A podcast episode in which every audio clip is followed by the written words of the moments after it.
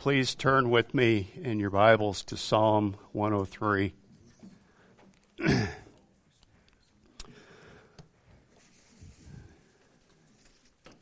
and before we get started, let's pray again. We might seek the Lord's help and favor in this time of study, this weighty, very weighty subject and the attributes especially the supremacy and sovereignty of our God. Father, what a, a joy and privilege, what a humbling honor it is to just consider you and your being and your attributes. Father, in light of who we are as mere dust, creatures of your creation. Father, we so desire to know you, to magnify you, to worship you rightly as you deserve, and to love you with the fullest extents of our heart and our strength. So, Father, I ask, Lord, for your great Spirit, your Holy Spirit, the third person and the triune God who has counseled from eternity past to decree that we would be together today to look into these truths and these realities as your children, as your adopted family, as unworthy saints. We give you the praise and the glory and ask for your guidance and wisdom and counsel in this. In Jesus' holy and precious and glorious name. Amen. So, as I mentioned, we are going to attempt in our time to consider both the supremacy and the sovereignty of God. And I want to look, as I said, let's turn to Psalm 103. And Landon, would you mind reading for us verse 19?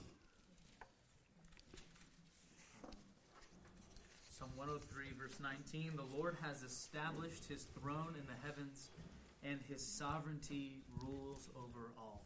Amen. Thank you, brother. Now, first glance, you would say, well, supremacy, sovereignty, isn't that the same? Isn't that have the same meaning, same definition, same application? But if we look at verse 19 there, that the Lord has established his throne in the heavens, we see the the place of God, or rather the, the position of the dominion of God, where his, his throne and its positional predominance is above all else. Not, not primarily a locational attribute, even though it is in the heavens, but positional with regard to its, its highest order, its power, its, its authority. There's none higher. There's, there's none above that would give preference to. And all matters of creation come under this supreme being, the great I am.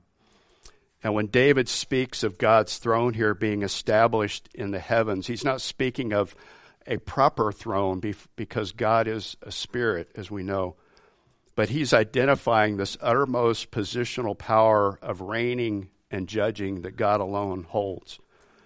His throne is identified as the, the proper to the utmost royalty, the seat of majestic authority, the, the epitome of the greatest excellency, in a position where the deepest respect and honor and worship and fear is, is wholly paid by his creation and his creatures.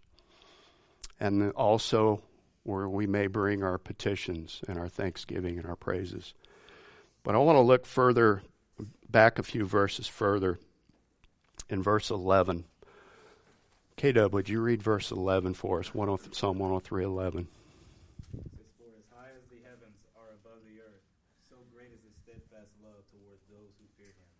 Amen. Russell, would you read verse 13? Uh-huh. Yeah. Psalm 103:13. Just as a father has compassion on his children, so the Lord has compassion on those who fear him. Amen. And Chris, would you read verses 17 and 18 for us? But the loving kindness of the Lord is from everlasting to everlasting of those who fear him, and his righteousness to children's children, to those who keep his covenant and remember his precepts to do them. Do you see a recurring theme in these verses and within this psalm? There's a characteristic of those who are the recipients of this benevolence and this providence. It is those who fear him.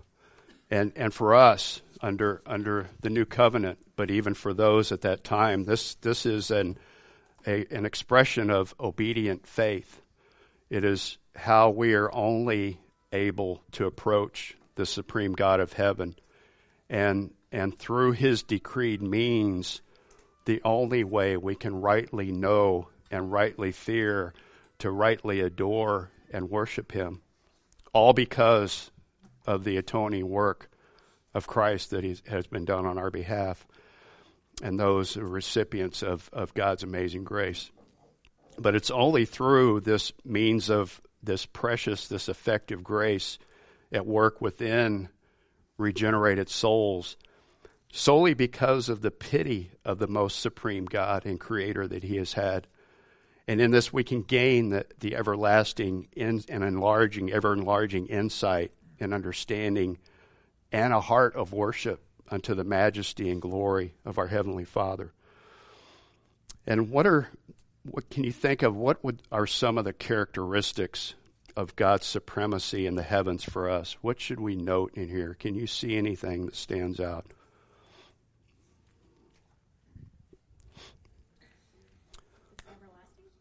Everlasting, Everlasting. very good. Yeah. there is a duration of his supremacy.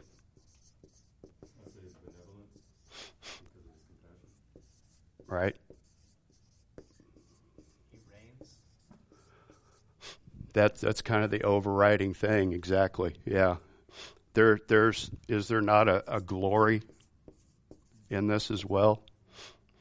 that it is the most stately and glorious places because of his presence alone, this heavenly abode, this habitation of his holiness and glory, and, and the duration of his supremacy. His, his kingdom is unpolluted, it's un, incorruptible, and yet his kingdom authority and dominion extends to all, even to the lowest parts of the earth. He holds dominion over hell itself the visible and the invisible arenas, if you will. It will never end. It, it is an everlasting kingdom. He will rule eternally in the new heavens and the new earth, and we're going to talk about that a little bit later. And the duration of his rule, even over the eternally damned, will never cease either. Anything else? Do we see an empirical characteristic of this. That it is high and lifted up, all above other domains and authorities, even those that have been established by God Himself, that all other earthly empires and powers are under submission to His supremacy. There's a vastness. We are but an atom in the size of the galaxy. The earth is but a small speck. His throne room is beyond the, our greatest attempts at comprehending and apprehending the majesty of it. And there's also an, an ease of his oversight in his sovereignty, in his supremacy. He cannot but behold all things with a, a clear advantage, and as we'll get into later coming studies, his omniscience over all his knowledge of all. He looks down upon the earth majestically and, and with authority, but not as one as if he were confined to some outer expanse or sphere, not as a, as a spectator, if you will, but as an ultimate, active, present governor and judge in his dominion. All right, amen. So we see there is a vast difference or a vast distance, excuse me, that separates the Creator from what might be considered the mightiest creatures in any rank of creation. He is the potter. We are the clay. He molds us for whatever purposes He determines. And there cannot be found a, a possible alternative authority between an atheistic belief of there is no God to the absolute supreme ruler of heaven. And this is not, I'm not talking about an absence of the mediatory work of Christ, but there is no other authority between man and God. Turn to 1 Chronicles 29, where we're going to see this clearly.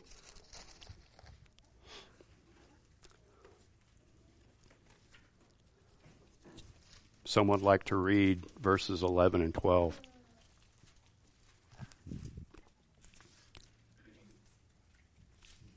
Landon, thank you. Thine, O Lord, is the greatness and the power and the glory and the victory and the majesty, indeed everything that is in the heavens and the earth.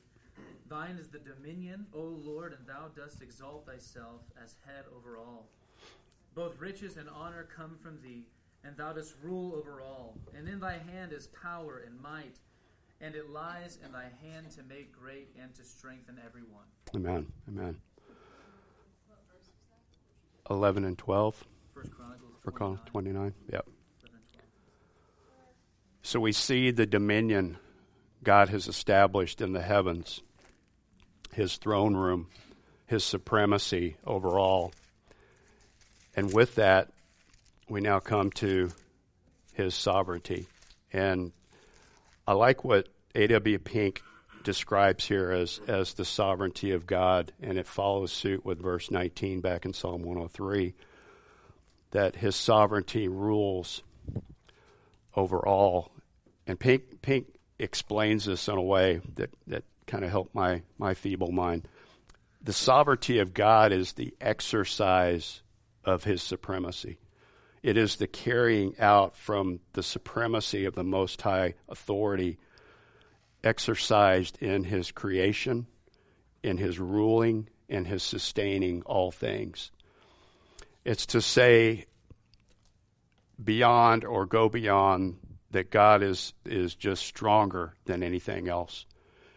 As that is true, but it's to see that the exercise of his supremacy, his sovereignty, is to ascribe to him, to regard him as an active, present rule and authority in and through his creation that transcends the vastness of space, the fullest extent, extents of all time, and all dominions, seen and unseen.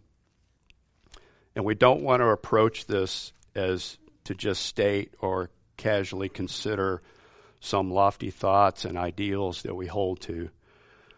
But the intent here is that the desire is that we would have our minds and our hearts captivated with, with the truth and reality of both developing and, and maturing a God ordained biblical worldview of all historical events, and so that we may rightly view the current events in our world and within our own church, our very church, and in each and every circumstance within our own lives, both in the times of, of comfort and our times of affliction.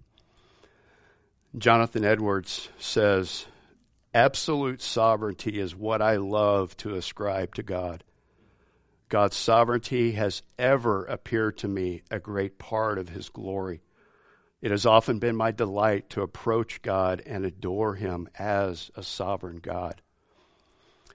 And just considering the, these towering truths of, of the sovereignty of God, just some, some thoughts came to mind meditating on this and being humbled in my heart is, is that this is the foundational truth and bedrock of all our Christian theology and doctrines. Right? Would you agree with that? That God, the sovereignty of God is, is the bedrock and foundation. God is, and He is the God who reigns over the entirety of His created order. It is Im, the immovable mountain of God's supreme authority in His right to exercise His supremacy in His sovereign continual reign over the heavens and the earth and hell itself. God is undisputed, God's undisputed right to govern all his creation. As God, by free exercise of his supremacy, rules over all with unhindered and unrivaled majesty. And upon his throne, he is directly governing and ruling and sustaining over everything that is in the world and to the extents of all his created order. What does this do to your hearts? Where does it position your heart in consideration of God who has revealed himself to you through his word, through his Son, by his Spirit? Do we find this to be central in, in, to the peace that surpasses all understanding in our hearts in the midst of physical trials, employment trials, family trials, national trials? the attribute of God's sovereignty helps us to, to fully realize, too, the devil is not in charge. And the fact that there is nothing that Satan himself or any of the unseen powers, which also are appointed by God for his purposes, they can have no power to thwart or hinder the supremacy and the sovereignty of God. Satan is greater than we are. We know that. He knows more theology than we do. But this should not cause us to worry and fret, and nor should we go around looking for a demon under every rock. But in submitting ourselves to God, we are, are rightly and wonderfully the subjects of the sovereign. For in our, in our submission to Him and His rule, we mortify our pride. And in our times of temptation, we're able to resist the enemy, to resist the devil. And it promises us, James promises us, that he will flee. Satan is not sovereign, and we shouldn't cringe as if he has some ability to thwart the plans of God, the sovereignty of God that would cause the Father to wring his hands and worry and fear that something might be upset and changed in his plans. His plans have been decreed. So the sovereignty of God how does this impact our thoughts when we consider national events or our presidency, China's threat, Russia's threat, technological threats, artificial intelligence, any of this?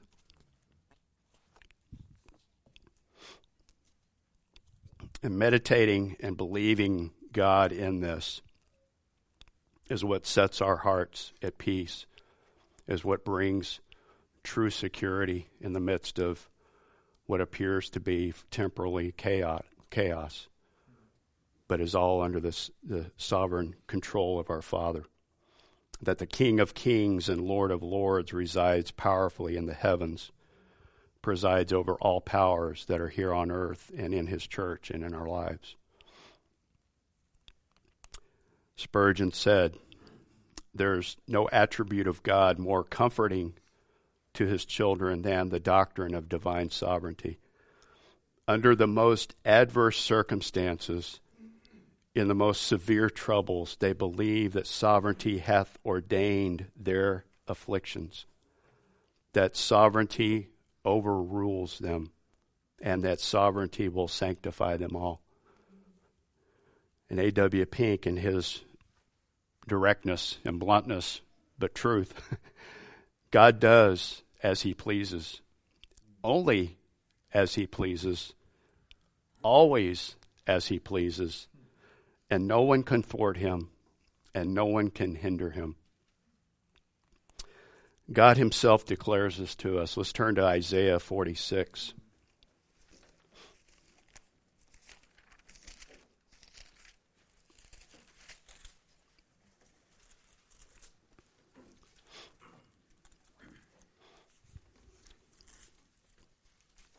Isaiah 46, verses 9 and 10. The Lord says of himself, For I am God, and there is no other. I am God, and there was no one like me, declaring the end from the beginning, knowing the full extent of our created order, the expanse of time, but also into eternity past and eternity future. And from ancient times, things which have not been done, those, those prophetic utterances, those promises that had not yet been fulfilled in Isaiah's time, yet those things which even have not yet been done are still under his decree, under his control. He says, My purpose will be established, and I will accomplish all my good pleasure. And is it not God's good pleasure that we, as adopted children in his family, should find great pleasure and peace and comfort in knowing and being known by him? What, what love and adoration should be stirred in our hearts? The, the sovereignty of God characterizes the whole being of God and every one of his attributes, and through the very exercise of his own power. As I said, his sovereignty extends and reaches into every facet of the created order, and yes, even into the circumstances of our brief existence. Again, this is what's declared in Psalm 103, verse 19 for us. This is called the goodness of, or the godness of God, excuse me. He is independently and royally presiding over all affairs of creation. We also find this attribute praised and sung and declared by David in, in what are called the enthronement psalms. And if you haven't ever meditated and read through them, it's Psalm 93 to 99 excellent psalms of thanksgiving and praise and honor. And again, in each one of these, there is a, a repeated chorus declared either from the outset or in the midst of these psalms that David says. Psalm 93 1 The Lord reigns, he is clothed with majesty. Psalm 96:10 Say among the nation, the Lord reigns. Psalm 97 1 the Lord reigns. Let the earth rejoice. And Psalm 99 1 The Lord reigns. Let the peoples tremble. He is enthroned above the cherubim. Let the earth shake. How is this? What does this tell us about our own heart's response to the circumstances we, we encounter? I know I'm throwing a lot of personal questions out there and examining questions, but this is what the Word of God should do to us, and especially the attributes of our Father. From this came their divine will. Excuse me, I jumped ahead of page. I'm sorry.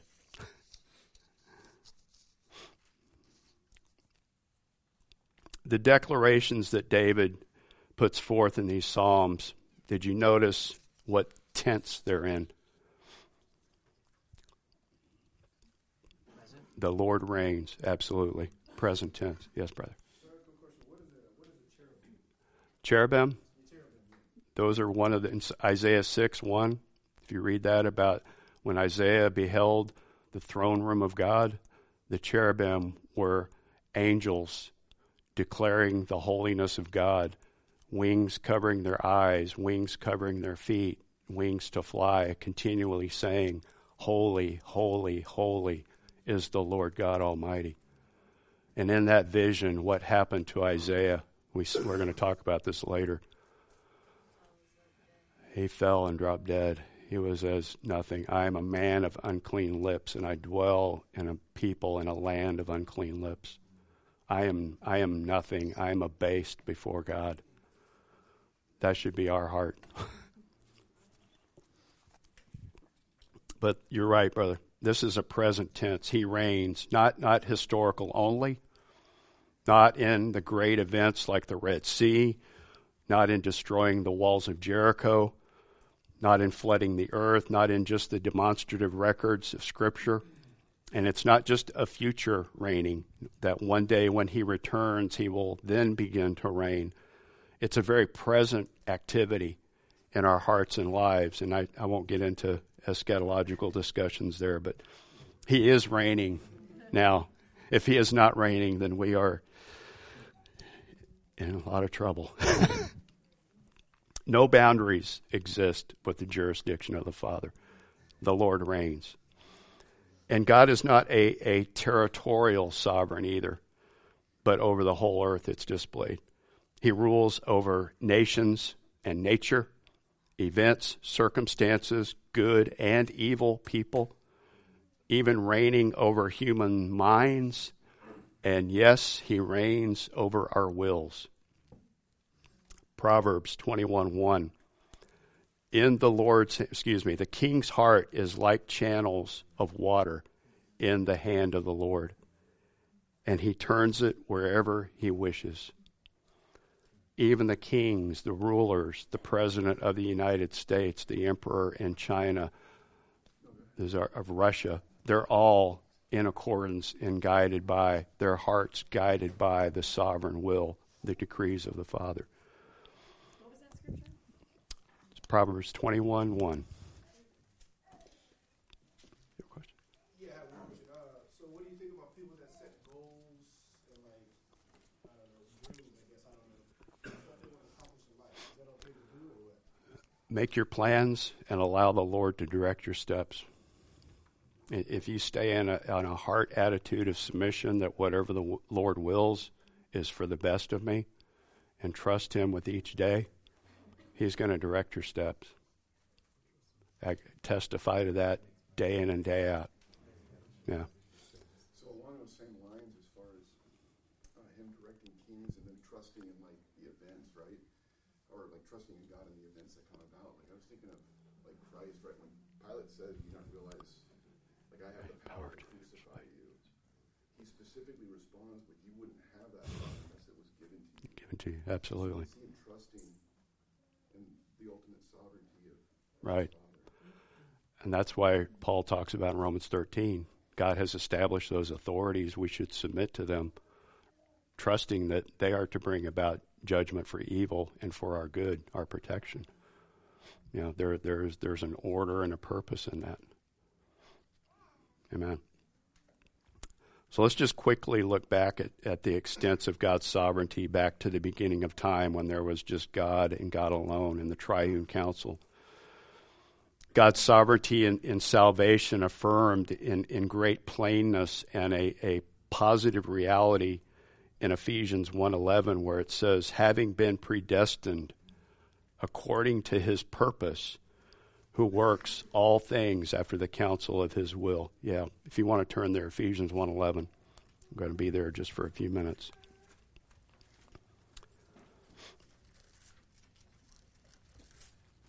Having been predestined according to his purpose, who works all things after the counsel of his will. Now, a good upcoming or a well educated Greek student would, would examine this verse in a little bit different order. But there's four key words here predestined, purpose, counsel, and will. God the Father the Son and the Holy Spirit in the inner Trinitarian consultation and deliberation, they, they counseled together prior to the creation of the universe. They counseled together, knowing, considering, planning all the possibilities of creation and what would entail. So, first was the council, the pre creation council of the triune God. And from this came their will, their divine decision, the choice of their desires that all would come to pass. And within this sovereign will is the choice of God's elect. Those who would be his own possession and all the affairs of providence in our lives. Our gender, our DNA, our parents, our birthplace, our residence, when we would be saved, when we would come to faith, when the effective grace of God would take hold of our hearts, where we would go to church, right up to this very moment in time where we exist. All things were prescripted for our lives by the author of the eternal decree. And then we see his purpose, that it would be carried out in his time in accordance with his determination and resolve. His will would be executed, and there would be no deviation or plan B or alternate in case of a oops occurred down the line that God wasn't aware of. No, He knew all things. If you remember the example of the pen, you know, He saw from beginning to end all the events and ordained them, He purposed them. And then finally, predestination. This is God's guarantee that His sovereign will will be will come about. It will be brought. It will brought, be brought to pass. It is as if it had already occurred in God's mind. It was according to the foreknowledge of God because He is the architect of the master plan of the entire universe and in, in such precision and detail that it encompasses everything that comes to pass. As, as Sproul says, there's no maverick molecules in the universe. Nothing is beyond his control and sustaining power. And any engineers in here that'll blow your mind, just think about anyone that'll blow your mind. You know, down to the subatomic, uh, subatomic particles are sustained by his power for his glory, for his purpose to carry out his decreed will in every instance of time. Any questions so far? Yes, brother. Okay, yes. Uh, so you said God is sovereign over everything, which I agree with. Okay, so God has a will, but doesn't Satan also have a will for us? Is God still sovereign over that? His desire, Satan's desire is to deceive us, to get our minds off of God, to get us away from God, to see us destroyed in sin, to, to, for us to receive that final payment of death and eternal destruction. And God has given him domain. He's the prince of the power of the air. So he has God's controlled, he, he is limited by God's control in what he does in the earth. He's not omniscient, he's not omnipresent. He has a third of the host of heaven with him who were on unconditional or conditional ground of either obeying or, or following a lie. So, yes. Yeah, exactly.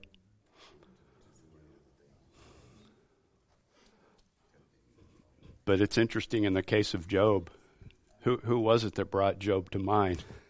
God himself. Yeah. Have you considered my servant Job? Yeah. Anything else? Amen. All right. I want to look into some specific arenas of God's sovereignty. And there are this, we could spend several months just looking at all the different arenas of God's sovereignty in every aspect from salvation to the reprobate to creation. But I, I want to look at four of them here. The first one, just consider his, his eternal purposes from creation to the salvation of the elect, that his divine decisions and his divine desires, his intentions for goodness are carried out in the lives of his beloved and his judgment on those of the wicked, those who rebel against his word and decrees. He demonstrates his divine, his divine determination to execute his righteous will throughout all eternity. And he carries out his sovereignty in his work of predestination of his elect. And we'll talk about that here a little bit more in a minute. In bringing about the totality of his purpose and fulfillment and glory, which will be revealed to both his children and to all creation at Christ's return. And another arena is over his created order, the, the very structure and substance of all that is known, seen and unseen. Even the angelic host and all that exists has God as its source.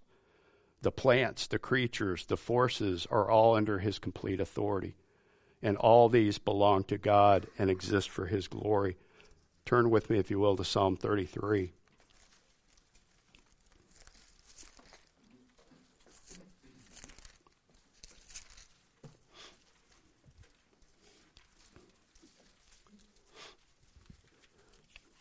Someone like to read verses 6 through 9 for me, please? Okay. Yep. By the word of the Lord the heavens were made, and by the breath of his mouth all their host. He gathers the waters of the sea together as a heap. He lays up the deeps in storehouses. Let all the earth fear the Lord. Let all the inhabitants of the world stand in awe of him. For he spoke, and it is done. He commanded, and it stood fast. Amen. Amen. His, his administration in creation extends over all inanimate matter. In Genesis, when with the creation, God said, Let there be light. By the word of his mouth, let there be light, and there was light. He said, Let the waters above separate from the waters below. And there was no rain for 1600 years until the floods came from above and from below till he ushered that forth. In the plagues of Egypt, it was under his dominion and sovereign control. The parting of the Red Sea to cause dry ground to form in the middle of the Red Sea. In the turning back of the sun 10 degrees for Hezekiah. All of the earth, the wind, the rain, the snow, the storms, the fire, even what's called global warming, are all under the performance and power of his word and under his control and they are all to fulfill his good pleasure. And we see as we as, as pastor milo talked about last week the, the, the groaning of creation crying out for the revelation of the glory of the children of god we see that. But it is still all under his control and we see how further and further how much closer and closer we are getting to that ultimate time Lord Jesus, come quickly. And over irrational creatures, over all the entire animal kingdom, from the forming of every type of bird and creeping thing, bringing them into the ark. Can you imagine Noah's thought of all these animals being brought to him under sovereign control of the Lord? Seven of those clean and two of the unclean, all brought, stationed, cared for. Man, no one else but God could do that. But again, too, in the plagues of Egypt, the frogs, the locusts, all these under the authority of God. The birds, the crows, ravenous birds, meat eating birds being used to bring food to Elijah, one of his servants. And even in the New Testament, Peter finding, throwing in a hook, pulling up a fish, finding a coin to pay taxes to an authority established by God, all in his decreed order. It's over all of history, another arena, all of history from the beginning of time, the events of men as we talked about, the direction of the hearts of the rulers as the channels of river, the raising up and tearing down of nations, calling and sanctifying peoples, and destroying nations and peoples. All of these are directed, not, not just set in motion as if God put them out and let them go do their thing, all directed, sovereignly controlled, and guided for his purpose. Look down just in the next two verses there in Psalm 33. It says, The Lord nullifies the counsel of the nations, He frustrates the plans of the peoples. The counsel of the Lord stands forever, the plans of His heart from generation to generation. And then finally, His sovereignty over salvation and His elect. And I know we could spend several hours here. This is just incredible not in debate and argument. we could go there, but no. But the calling and the saving of his own people, according to his eternity past pre creation triune council, to say, Chris, you're mine. Brian, you're mine. You know? And we see, turn over with me real quick, Ephesians chapter 1 Glorious verse.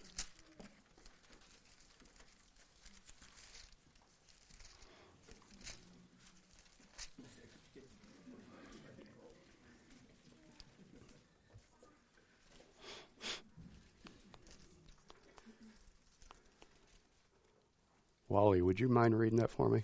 Ephesians 1, verse 4. Yep. Just as he chose us in him before the foundation of the world, that we would be holy and blameless before him. Amen. That's it. Yeah. So the choosing of his elect was made by himself in his eternal counsel. We had no say. We didn't get a chance to cast a vote. Our parents couldn't do anything for us.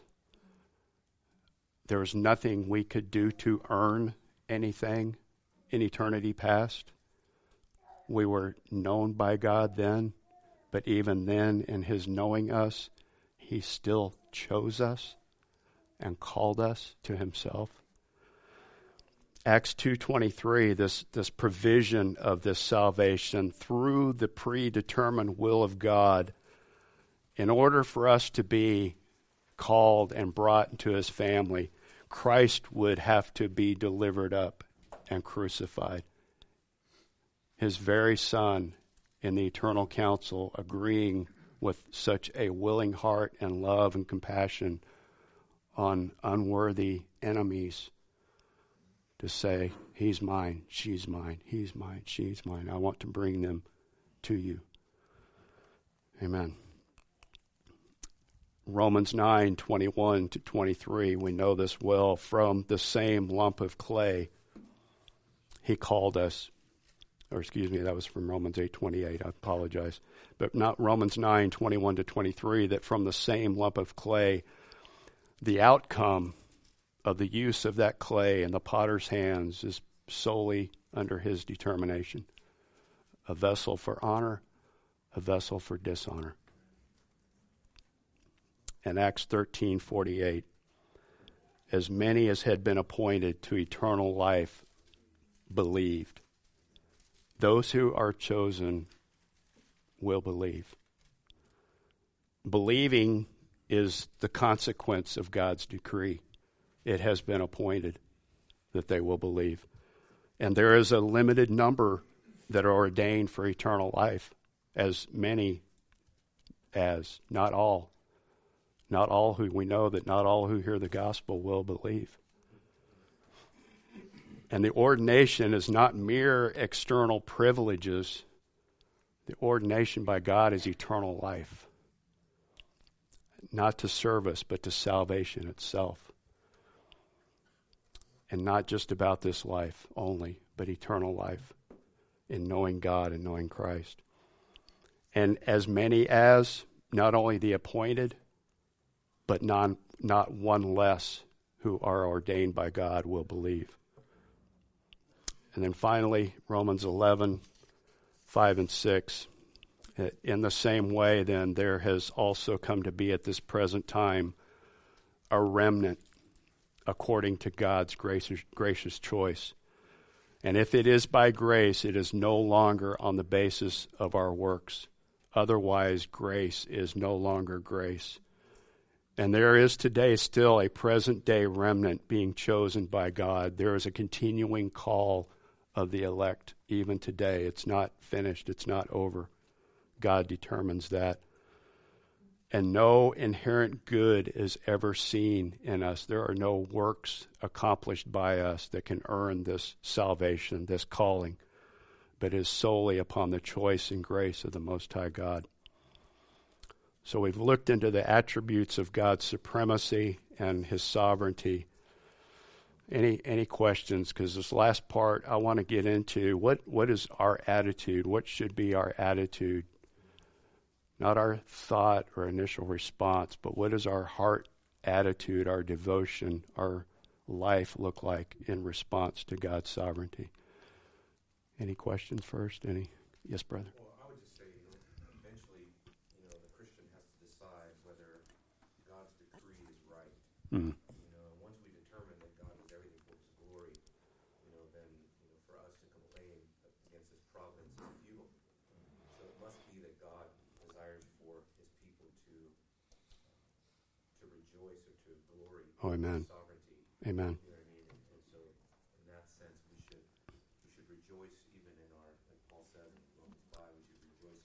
our Tribulations. Amen. knowing that if this is what God has ordained for us, Yeah. And our trials have come to us by the hand of a sovereign, glorious, good God. Right. Even though it doesn't appear like that at the moment, you know, what, it's like the hymn says, you know, whatever my God ordains is right. Amen. You know, Yep. So that should really be the predominant worldview of believers. You know, and that will help us a lot, you know, in terms of just how to face our trials, how you know, so we don't grumble and complain against God's providence. You know, Amen. it's an utterly God-centered worldview. Yep. Amen. Did you read my notes? that, that, that shows the spirit, man. Yeah. Any other comments, thoughts before I get into this? Yeah. I've got five minutes. Back off that, you know, Romans 11, 33 through 36, really, Paul just expounds with Doxology. yeah, Yeah. doxology, Yeah. joy after that, that message that God is electing. Yeah. his people. Those first 11 chapters. Yeah. Amen. Yeah.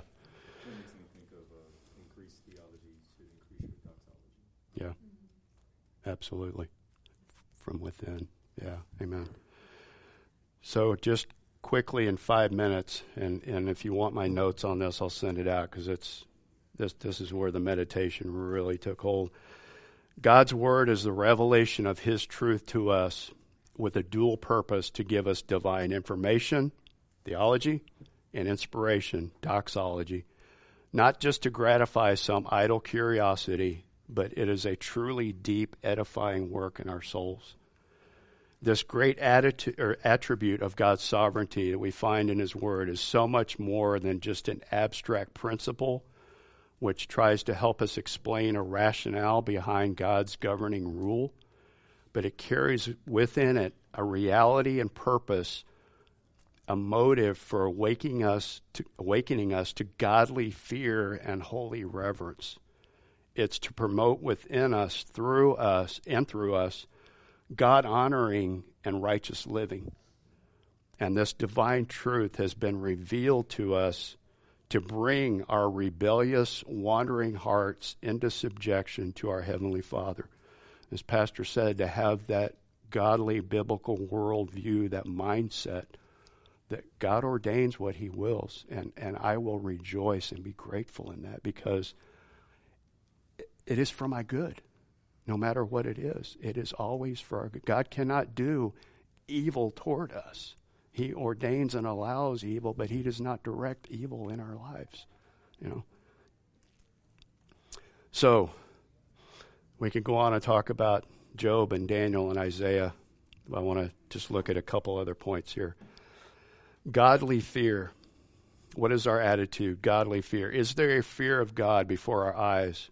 Do we tend to be indifferent, preferring pleasure and ease? The fear of the Lord, according to Proverbs 1 7, is the beginning of all wisdom. And our souls are never truly happy until they have a vision through the eyes of faith and Scripture of the awful greatness of God.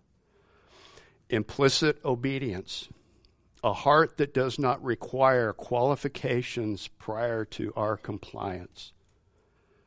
And absolute obedience, one that can only be understood when we grasp the smallness and nothingness of ourselves before God and cast ourselves at His feet for mercy and love and grace, and then seeking to please Him in every aspect of our lives.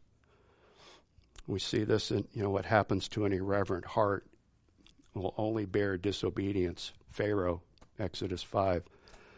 There will be an entire resignation in such a way that our murmurings become songs of thanksgiving and praise. To be captivated and transformed by the sovereignty of God, that our natural complaints, our perceived entitlements, and even an accumulation of skills that we think to be deserved and kept, even the loss of a loved one, rather than the instinct of our natural human heart to cry out against God, we are then enabled to bow to the divine will, to acknowledge that He has not afflicted us as we sorely deserve. Thankfulness and joy. Pastor shared on that. I, I, I can't add any more to that, but just the blessed truth of the sovereignty of God is not to make us think we just resentfully bow and accept the inevitable. No. It's removed from selfish and blind responses It's a truth that for the child of the living God will cause our hearts to resound with the psalmist to sing, Bless the Lord, O my soul, and all that is within me, bless his holy name. And then adoring worship. And the sovereignty of God is not the sovereignty of a tyrant, but it's exercised pleasure of the supreme being who is infinite in his wisdom and goodness to us as as his creatures. And I am out of time with that. So thank you all